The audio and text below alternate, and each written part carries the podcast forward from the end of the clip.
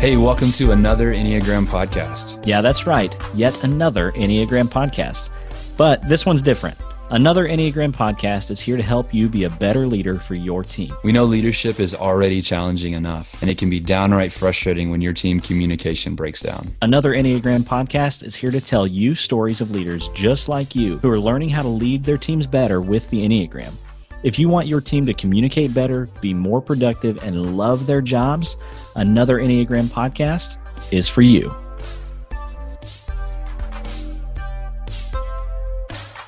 Hey, welcome back to another Enneagram podcast. I am your co host, Ryan, with my other co host, Cody, and we're continuing our rapid fire series today on the top 10 questions that I get about the Enneagram. So these are shorter episodes than our normal ones, but I think they will be particularly helpful to people uh, to understand the Enneagram. So, Cody, ready for the question today? Let's go. All right, this one is fun. This is number nine on our list. The question is, What's up with the weird symbol? It kind of looks like a pentagram. yeah, I remember when I first saw it, I was kind of like, uh, wh- what is this cult I'm about to join? Um, but uh, but it's actually really useful when you kind of understand the layout of the of the the picture itself, the the gram itself. Um, yeah, Ryan, you can probably explain the lines and everything like that better. Um, I know them as lines of integration and disintegration. Um, but uh, but yeah, the actual way the the gram looks, the symbol looks, is actually a really useful way. It, it helps explain more about how the the enneagram works, how it flows, how it functions, and so yeah, I'll let you handle the yeah. rest of that one. Yeah, you called it like lines of integration and disintegration. Um, depending on who you talk to, you'll hear different terminology for it, but uh, whatever the, the term is, uh, like I use stress lines and security lines, is what mm. I typically say.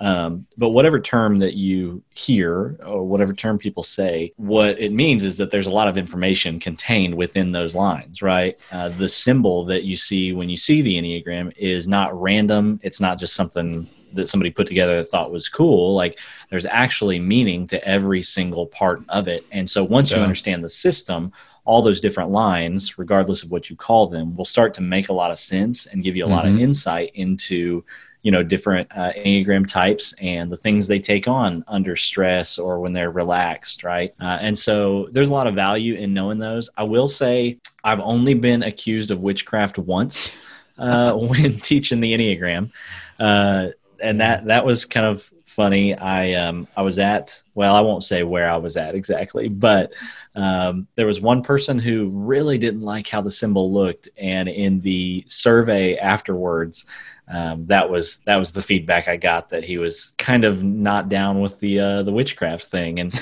and so the joke that I started making after that uh, whenever I thought I might be in an environment where people might be concerned about that is that I would say, look, the Enneagram is a nine pointed diagram. It's literally what the word means, right? Mm-hmm. The pentagram, which you are worried about right now, has five points, right? which means that a square is technically closer to a pentagram than the Enneagram is. We're, we're multiple points off here.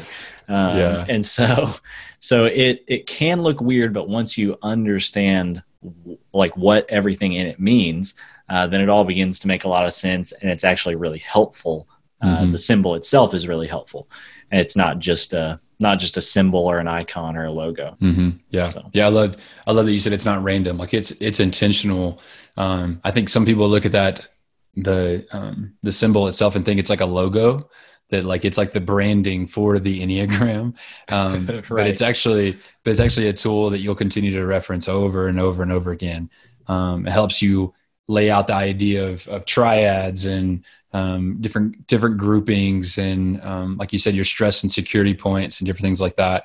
Um, and then even when you start talking about types like number nine and how they sit at the top of the enneagram there's different things in there that um, you will continue to reference um, the symbol itself. And so um, yeah I think i'm actually very thankful for the way it's laid out because it they very uh, they very easily could have made it much more complicated um, but it's right. uh, it's something that's actually quite useful. Absolutely.